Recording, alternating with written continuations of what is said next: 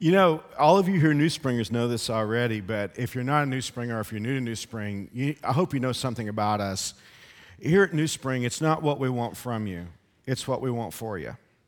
And, and I hope you understand we, it's not that we want your money, and we'd love for you to become a New Springer, but that's not the most important thing for us. At New Spring, what, what keeps us going and what gets us up in the morning is we want you to know God. We want you to truly know God. So many people have ideas about God that they picked up, sort of as a salad bar way of thinking. They pick up a little bit of God from the culture, they pick up a little bit of God from their friends. And for many of us, we picked up some ideas about God in religion, but at the end of the day, it's sort of this composite idea about God. And at the end, and, and at the end of the day, it's not a real idea of God, it's a, it's a caricature. So here at New Spring, we want you to truly know God and to be connected with Him. And in those odd ideas that I hear vocalized about God, one of the ideas that I hear is the idea that God doesn't judge anybody. And that's very popular in 21st century America. Now, it's true that you and I shouldn't judge someone. But I do hear from time to time, well, I just don't believe that God judges anybody. If you ever open the scriptures, the one thing you'll discover over and over again is that God is judge and God will judge. And I'd like to just take a few moments to share with you, to cherry pick some of the texts from Scripture about God's judgment of us that give us insights into various aspects of that judgment. For instance, in Psalm 50, verse 6, the Bible tells us the basis of that judgment. The Bible says, And let the heavens proclaim his justice, for God himself will be the judge. So I know the basis of that judgment. Whenever the judgment takes place, the basis will be pure justice. A lot of new springers are, are, are involved in the justice system, either in law enforcement or your attorneys, your officers of the court, judges. And, and you know, and I know that we don't have perfect justice in this world, although I will say one thing we're blessed here in Wichita and Kansas to have as final, final justice system as I've seen anywhere in the world. But even at our best, we know that it isn't perfect justice. But God is omniscient and He knows everything. So whenever the judgment takes place in God's court, the basis will be perfect justice. And it will be a justice based on the fact that God knows everything about everyone. Well, the Bible tells us in Romans chapter 14, verse 10, we will all stand before the judgment seat of God. Each of us will give a personal account. So now I know the basis of that judgment is justice, and on top of that, each one of us, it's not going to be a class action suit. Each one of us are going to stand before God. Every man, every woman is going to go one on one with God, and the Bible says we will give a personal account for our lives. Well, the basis is judgment. Each one of us will be there. And then the next verse that I find, the Bible says, and Jesus gave this himself, that the extent to which this judgment is going to go is, is, very, is very focused and very precise. Scripture says you must give an account on Judgment Day for every idle word. Now, think how, how deep, how, uh, how far reaching this judgment is to go to, to just our offhand comments. Man, I'm scared for just the offhand comments I've made in sermons through the years. So I know now the basis is justice. Each one of us, including myself, is going to have to give an account. This judgment is so thorough that it goes to every idle word. And then what really terrifies me, in Romans chapter 2, verse 16, the Bible calls it the day when God will judge men's secrets. Well, you and I tend to judge each other based, I mean, even though we shouldn't, we, we do tend to evaluate each other. We do so based on what we know about people, but at the end of the day, I'm going to guess something about 6,000 people who attend New Spring this weekend. I'm going to guess that all of us have secrets. Do you have secrets? Do I have, do I have secrets? Are there things about my life that I've never told anybody? I'm guessing there are. And there's secrets in your life. So now we know that there will be a judgment. The basis will be justice. Each of us is going to give an account. We won't do it in a group. Beyond that, it's so thorough that even our idle words are going to be examined. And then the secrets are going to come out in this day of judgment. Now, suppose God suspended life as we know it, and He will someday there will be a day when God just suspends life. Now, that's a simplistic statement. It'll happen over a period of seven years. But there will be a time when God basically punches the, the clock and life will be suspended and we will stand before Him. Now, my question for you is I ask the question of myself You ready for that? You ready for that tap next week? I mean, if, if next week it was your time to come up before God, as we all shall, and the basis is justice, and each of us will give an account to the extent of every idle word that we say, and all our secrets are coming out, the stuff we've never told anybody. Would you be ready for that moment? I'm going to be honest with you, that's a scary thought for me. I'm telling you, you need to know God. It's very, very important for you and me that you know God. Whether you ever get a PhD or not, you need to know God. Whether you ever get a million dollars or not, you need to know God. Whether, you whether you ever know the beautiful and powerful people, you need to know God. It is critical that you and I know God. Well, how would you know God? Let's be honest about that. How would you come to know an invisible God? How would you even begin to know God? Well, the Bible tells us there are several ways in which human beings have the opportunity to know God. And this is the, the first opportunity. I'm going to start with the broadest. The scripture tells us in the book of Psalms 19 that the heavens proclaim the glory of God, the skies display his craftsmanship.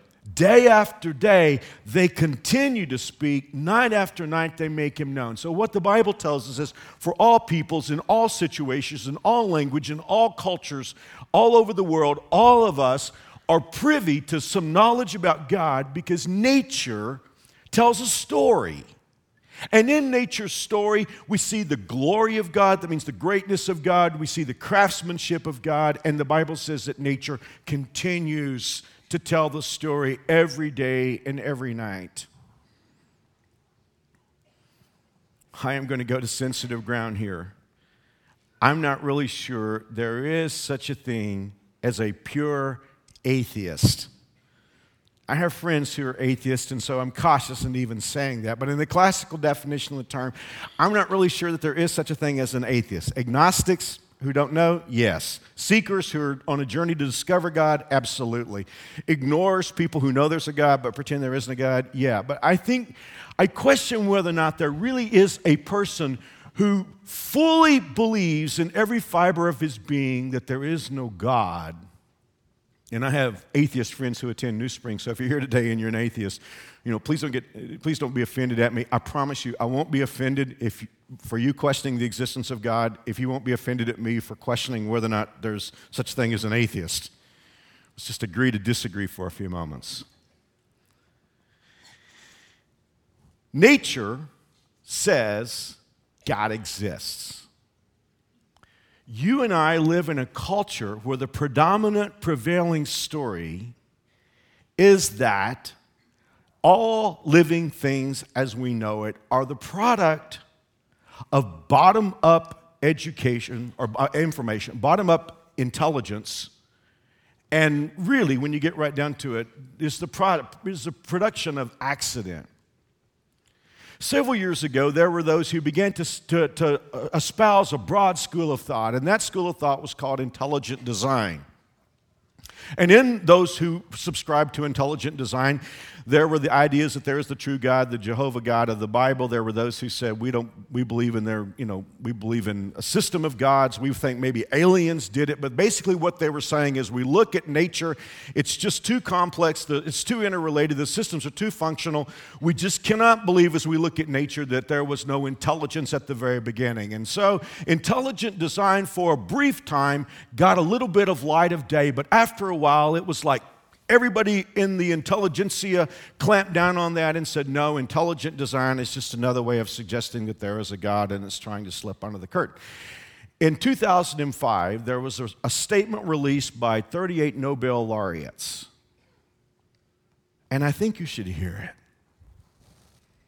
Because these Nobel laureates were ripping intelligent design. And I want you to listen to the exact verbiage with which they ripped it. They said intelligent design is fundamentally unscientific. It cannot be tested as scientific theory because its central conclusion is based on the belief in the intervention of a supernatural agent. In other words, the idea of God can never be scientific because you cannot test the first cause if that cause is supernatural. It is as if the question has been set up so that God can never be the answer. That's the kind of stuff that religion is accused of.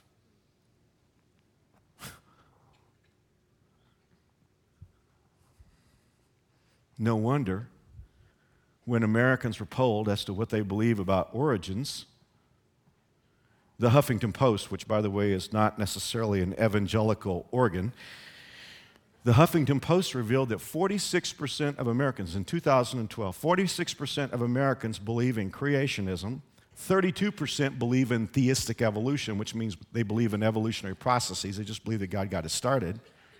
Only 15% of Americans in 2012 believe in evolution without any divine intervention. And it's freaking a lot of people out. I read an article in the New York Times where the New York Times is just saying we cannot understand in this enlightened age why only 15% of Americans, after all the evidence has been laid on the table, how can 85% of Americans not believe in secular, bottom up intelligence evolution? And they offered several ideas, but I could help the writers of the New York Times, Gray Lady. See, here's the one thing that people on the secular left never really get. I'm an old debater, and I can tell you in a debate, both sides present evidence. Because, you know, they're always saying, well, the evidence has been presented. Why, why do people not, not believe in, in, in atheistic evolution? Well, in a debate, or some of you lawyers could know in court cases, both sides put on evidence. And I would assure you that 85% of Americans are not Bible believing Christians. So, why is it 85% of Americans believe that God at some point is involved in life as we know it? I will tell you simply this it is because after we have heard the evidence, and Lord knows it's been the only side to get a bat. I mean, I was taught atheistic evolution in public schools in Texas from the time I was in the second grade on. It's been the only team to get a turn at bat. By this time, everybody should believe in atheistic evolution. And it's not that churches have been effective. Lord knows that's not the answer. It is just because after the frail evidence of bottom up intelligence evolution has been presented that nature comes in and begins to testify, and the evidence that nature pumps into your and my lives as we learn the sophistication and the interrelationship and the power and the wisdom of creation, we're well cognizant of the fact. And it just doesn't pass the smell test. And please, I promise you, I'm, my purpose is not to offend, but I'm not a shrinking violet either. I mean, the Bible simply says all of us are privy to the knowledge of God because nature pumps it out. Nature testifies it. Nature turns the cards over. Nature lays out the existence of God. Not only the existence of God, but the greatness of God and the craftsmanship of God every night and every day. Well, that raises a question why is there such a heated conflict? Because all you have to do is just raise the idea that God was involved, even though 85% of Americans believe it. All you have to do is just raise the idea that God was involved, and I mean, people freak. They get angry. I always wonder why is there so much hostility? I've got friends who believe in flying saucers. I don't agree with them. I think it's kind of cute. I don't get mad at them. Uh, you, the reason why there's so much emotion involved in it is this. Here's the thing because it's a slippery slope. And for all of my friends who don't believe in God, and for all my friends who believe that, that, it, that we're all a product of no divine intervention evolution, I'm well cognizant of the fact that it's a slippery slope. Because if you ever ask the question, is there a God? And the answer comes back yes, it's the next two questions that are really tough. Because now I must ask, what kind of God is he or she or they? What kind of God is he? And the next question is, how does he feel about me? See, that's the reason why so many can never countenance the existence of God, because it must then take them to the second questions. Well, throughout history, and I find this interesting because even if you look at ancient uncivilized, uh, ancient uncivilized histories, they all came up with ideas about who God was. They imagined God in various ways, but even uncivilized cultures didn't dare suggest that it was the product of an accident. But ancient civilizations came up with ideas on their own. There are two ways for you to pursue the existence of God. You can either do it by imagination, that is, fig- trying to figure out God on your own and, and, and projecting that on God, or through revelation, that is, God revealing Himself to us. And here's where I want to now turn, make the turn and get into our talk today. Throughout the, the millennia, ancient orders have projected ideas upon God, and here's what they've determined they've determined that if there is a God, he is demanding because they look at the order and precision of nature. He's demanding because they don't understand Adam's sin and the fall. They think he's capricious because there's so many systems and there's the idea how could one God do it all? They think that God is multiple. But the one thing about all cultures, if you look at their history, is that when they've proposed ideas about God or gods, there has always been the idea that God has to be appeased. I think it's because the idea that God is so precise, He is so full of order, and we're so full of disorder and dysfunction, we must do something to appease Him. Well, thankfully for us today, we are, we're benefiting not only from nature, but we benefit from revelation because God has revealed Himself. God has shown Himself to us in two ways. Number one, through information, through Scripture, and through incarnation, through His Son, Jesus Christ. So when we look at the Bible, we get information about God. When we look at Jesus, we see what God would look like with skin. And now I want to begin to tell you the story of three fathers very quickly. I want to take you first to a man by the name of Abraham. He lived 4,000 years ago. He is a key figure in history. Three world religions hark back to Abraham the Jewish religion, Judaism, Islam, and, and Christianity per se as a religion. Hark back to Abraham. He is a key figure. He lives in a place, he lives in a city called Ur of the Chaldees. It is part of a Sumerian culture. And God comes along to Abraham and he says to him, I want you to leave this culture and I want you to go on a journey with me. And in this journey, I am going to make you the father and make Sarah the mother of a whole new nation. And then God tested them because for many years they didn't have a child. It's kind of hard to be the father of a great nation if you don't have one child. But of course, you know the story if you've, read, if you've read the book of Genesis. You know that God did not let them have a child until later years. And you've heard, I'm sure, that Abraham was 100 and Sarah was 90, but you need to understand that people were living just a little bit longer back during those times. And so I'm going to scale it back and say, by modern standards, we could say that Abraham was like about 60 and Sarah was like about 50. Now, that's still a miracle and it's still an unusual thing because some of you who are in your 50s and 60s, if you have a positive pregnancy test, it would change your week.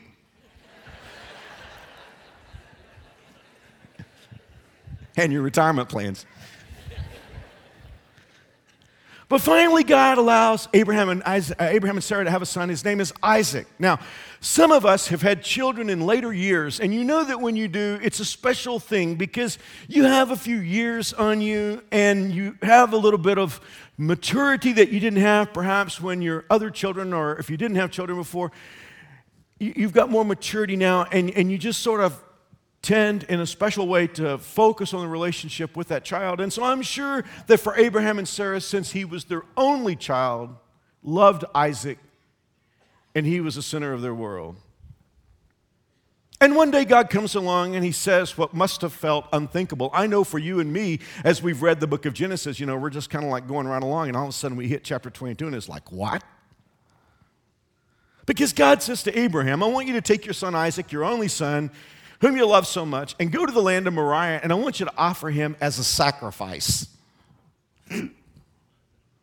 God asking somebody to offer a human sacrifice?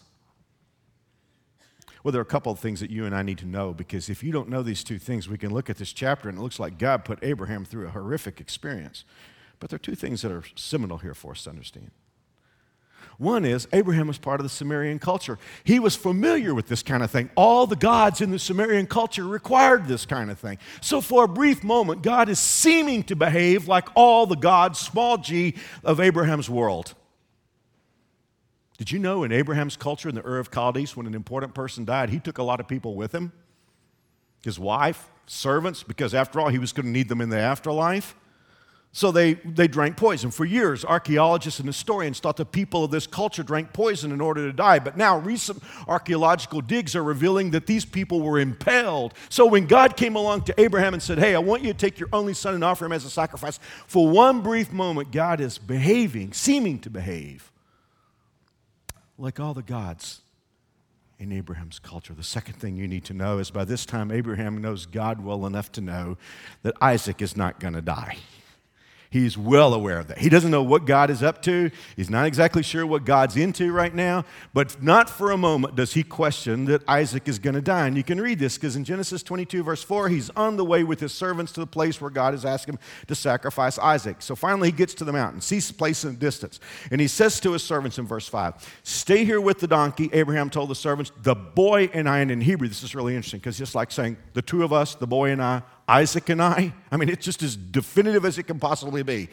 The boy and I will travel a little further. We will worship there, and then the boy and I, Isaac and I, the two of us will come back to you.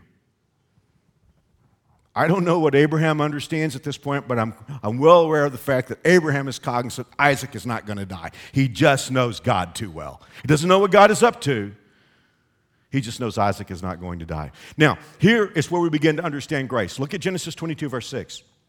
Abraham took the wood for the burnt offering and placed it on his son Isaac. And he himself, Abraham, carried the fire on the knife and the knife. And the two of them went up together. And Isaac spoke up and said to his father, and he's been through this before. Isaac is saying, Dad, we're missing something here. I mean, we're going to offer sacrifice. I see you got the fire, you got the knife. Where's the sacrifice? Now look at Abraham's answer. God. Now, we, we don't have the Hebrew word translation here, or we have a translation, but we don't have the actual Hebrew. What he is saying is God, by himself, will provide the lamb. He didn't say you are going to provide the lamb. He didn't say you and God are going to provide the lamb. He didn't say I and God are, are going to provide the lamb. He is saying God by himself will provide the lamb. And that's exactly what happened. If you look in the next few verses, the Bible says the angel of the Lord called out to him from heaven, Abraham, Abraham. Here am I, he replied. Do not lay a hand on the boy, he said. Do not do anything to him. Abraham looked up, and there in the thicket he saw a ram caught by its thorns, or by its horns. He went over and took the ram and sacrificed it as a burnt offering instead of his son. So he called the place, The Lord will provide. Now, guys, we now are to the very definition of grace. I grew up in, in church. Some of you had that experience. And I have heard grace talked about all my life, but I've found two fundamental flawed definitions of grace. And one is that grace just means God is easy. He is the Pillsbury Doughboy in the sky. He is the one who says, Y'all play nice now and do the best you can, and everybody gets a trophy at the end. I mean, th- this is the idea of God. He is just sort of Uncle Sugar, that anything you do is fine. That is grace. That is a fundamentally, fatally, cosmically flawed definition of grace. There is another definition of grace that goes to the other extreme, and they talk about grace, but the way they talk about it, it doesn't sound like grace. It's like, yeah, God gives grace, but you got to do this to get the grace, and then once you get the grace, and you have to do this to keep the grace. And it sounds like I still have to do a whole lot to have it. So on one hand, I get this, I get this Uncle Sugar definition of grace. On the other hand, I get this bait and switch definition of grace. You and I just had a look at what grace is. See, God we saw from the judgment, God's expectations are high. God expects and demands perfection, just as God demanded Abraham bring Isaac. He demands that we bring perfection, which is why He's going to judge every word. This is why He's going to judge every secret. This is why each of us are going to have to go one on one with God, because God's demands are perfection.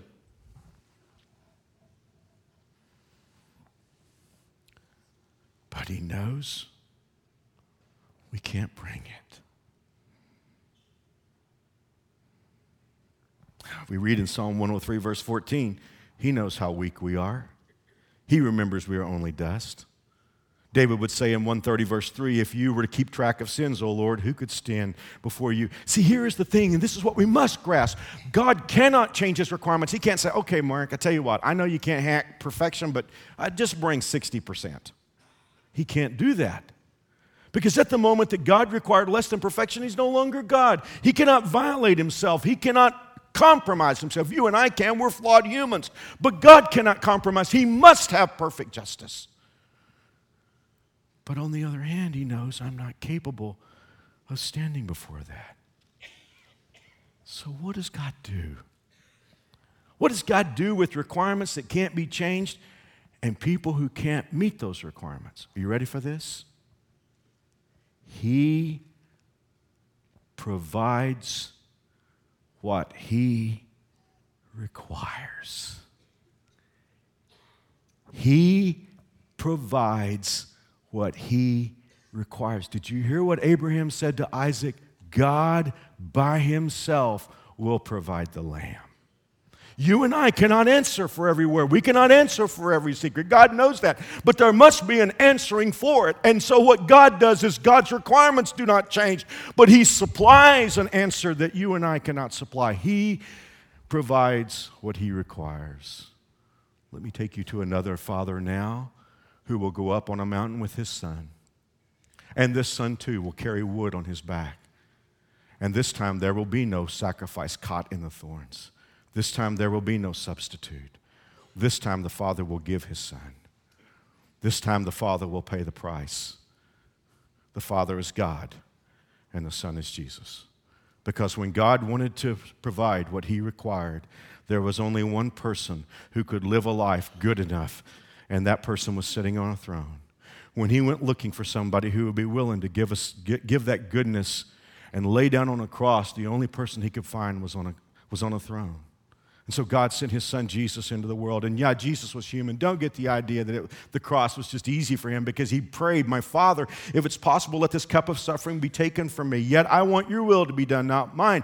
And so he went through this horrible thing. The Bible says they, they took Jesus away, carrying the cross by himself. He went to the place called the place of the skull. And there they nailed him to a cross.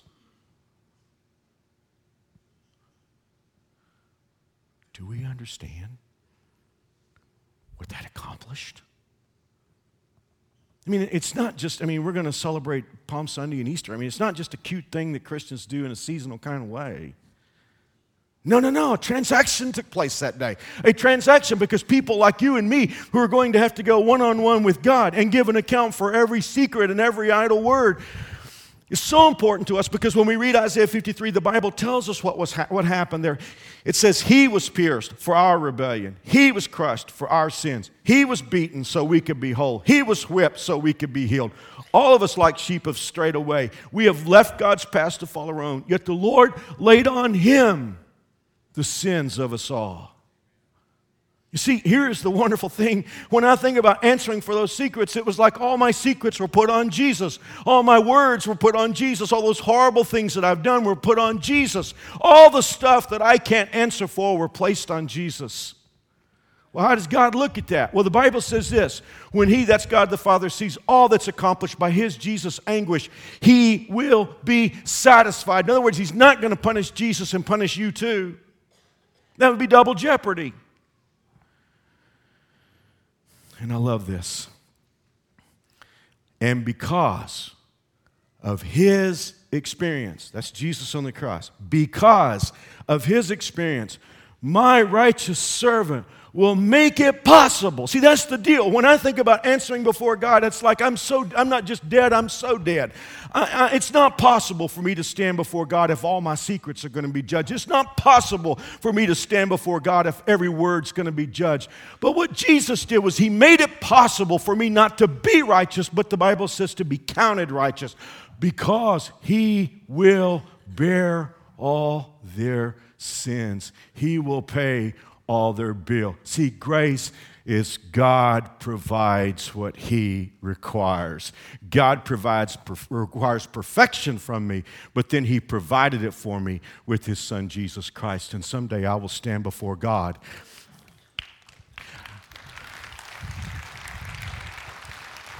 And God will call my name, and I will stand there before Him. And God will open the books, and He'll say, Okay, now let's get to Mark's words. And Jesus will step forward and say, Father, I've taken care of that. Well, then let's go to Mark's secrets. Well, I've taken care of that too. Well, let's go to Mark's sins. Well, I've, take, I've, already, I've, I've already borne those. You see? You see why I'm saying you need to know God? Because without Jesus, you're on your own. Say, Well, I've got my religion. You're still on your own. I wanted to understand how grace works because I do think there is a part of us that can look at that and say, okay, that is theoretical, but how do I leverage it? How, do, how does it come to my life? How does grace look in my life? Because here is the thing any interaction that you have with God will always be God. God always provides whatever is required from, from you. God, God, God provides what He requires, God provides for you what life requires. We're going to talk about that in a talk. And eventually, when you get to the point of death, God will, God will provide for you what death requires from you. Any interaction with God is grace because God, that's, that's, that's who God is. How does it look? Because I'm guessing today that I might be talking to a few other people who are flawed like me. And you could ask yourself, how does a person who's had my attitudes, how does a person who's lived my life, how does a person like me leverage grace? And what would it look like if I came to God? Very quickly, I want to take you now to a third father. We don't know his name, Jesus doesn't tell us. It might have been a real story, it might have been a story Jesus invented just to help us understand God. But he tells the story of a dad who had two boys. And the younger son said, What is the key to all of us going our own way? He said, I want. I don't want to wait for you to die. I want my share right now. And the father gave him a third of his wealth, and the boy went as far away as he could get from his father, and he blew it all. Now, they say that people who win the lottery a lot of times are bankrupt in two years. He blew everything easy money, easy in, easy out. He spent the money on hookers and parties. You know, he had friends because he was shelling it out. He had an entourage, he had the bling, but he lost all the bling, lost all the friends, and blew through the money. Didn't know how to do anything. The only job he could get was feeding hogs. And I fed hogs a few times on my grandfather's farm. It's not the best job to have especially for a boy who grew up on the lives of the rich and famous. He grew up in the biggest house in town. He grew up with the best clothes. And here he is. He doesn't have any clothes now except the stuff he gets as people's cast offs. He stinks. He smells filthy. And he's so hungry that at some point he is about to eat what the hogs are eating because he doesn't have anything else to eat. And in Jesus' story, that's a picture of you and me when we go our own way. Can you think of a better one? But there came a day when the boy with nothing to give said, I'm going home. I will go to my father, he said. I will go home and say, I've sinned. Well, that's a pretty strong statement because most Americans can't get to that place anymore. It's like, well, how dare you tell me what I do is wrong? Or, well, it's somebody else's fault. But the boy said, I'm going to go home and say, I've sinned and I'm no longer worthy to be called your son. Please take me on as a hired servant. So he goes home. Of course, the father sees him a long way off and runs and hugs him. And the boy says, Father, I've sinned against both heaven and you and I'm no longer worthy of being called your son.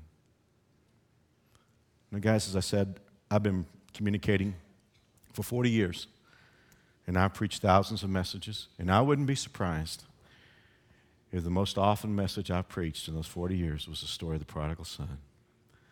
But somehow I missed the main point until I was getting ready for this message. I don't think I ever understood it. Because the boy came home. He thought the dad would just make him a slave or a servant or maybe kick him off the property. But the father said, My son has come home. We should have a barbecue. We should have a party. We should, we should have a, a, an ox. We should have a, a we should, we, we should have a, a, steer slain. And the boy said, Well, Dad, I don't have any food. I, I'm about ready to eat with the hogs. And The father said, Bring the steer out of my pen. And the father said, A son of mine should have a signet ring to show that he is part of this family. And the boy said, But dad, I hock that. And the father said, Well, go get one, one of mine out of my jewelry box. And the father looked at the son and said, A son of mine should have a regal robe. And part of my family, he should be dressed in the finest. But the boy said, Look at me, Dad. I, have gone through all my clothes. All I've got is these cast offs. And the father said, Go to my closet and get one of my robes and bring it out for him.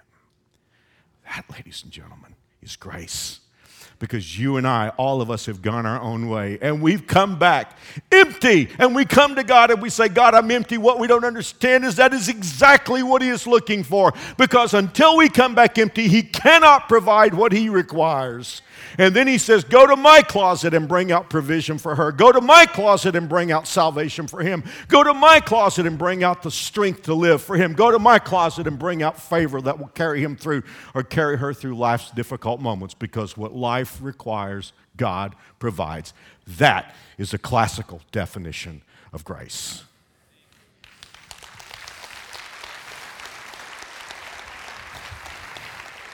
Now I've got I've I preached a straight up message. I've got a straight up question for you.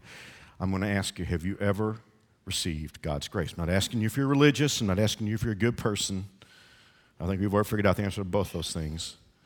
Have you received God's grace? If you, if you don't know for sure that you have a relationship with God, that you know God, you can know Him right now. You, you can just reach out to Him like the Son reached out to the Father. I'm going to pray a prayer. These aren't magic words, but these are words that you can pray and God will hear your prayer. You ready? Let's pray together. Dear God, I am a sinner. I can't save myself, but I believe you, you provide what you require. I believe Jesus died for me. I believe he arose from the grave. I give you my life. Thank you for saving me. Thank you for your grace. In Jesus' name, amen. I know you prayed that quickly. I have a gift for you. I know we're going to be congested in a moment, but please don't leave without getting this. If you look at your Talk to Us card, you can check the box. I pray with Mark.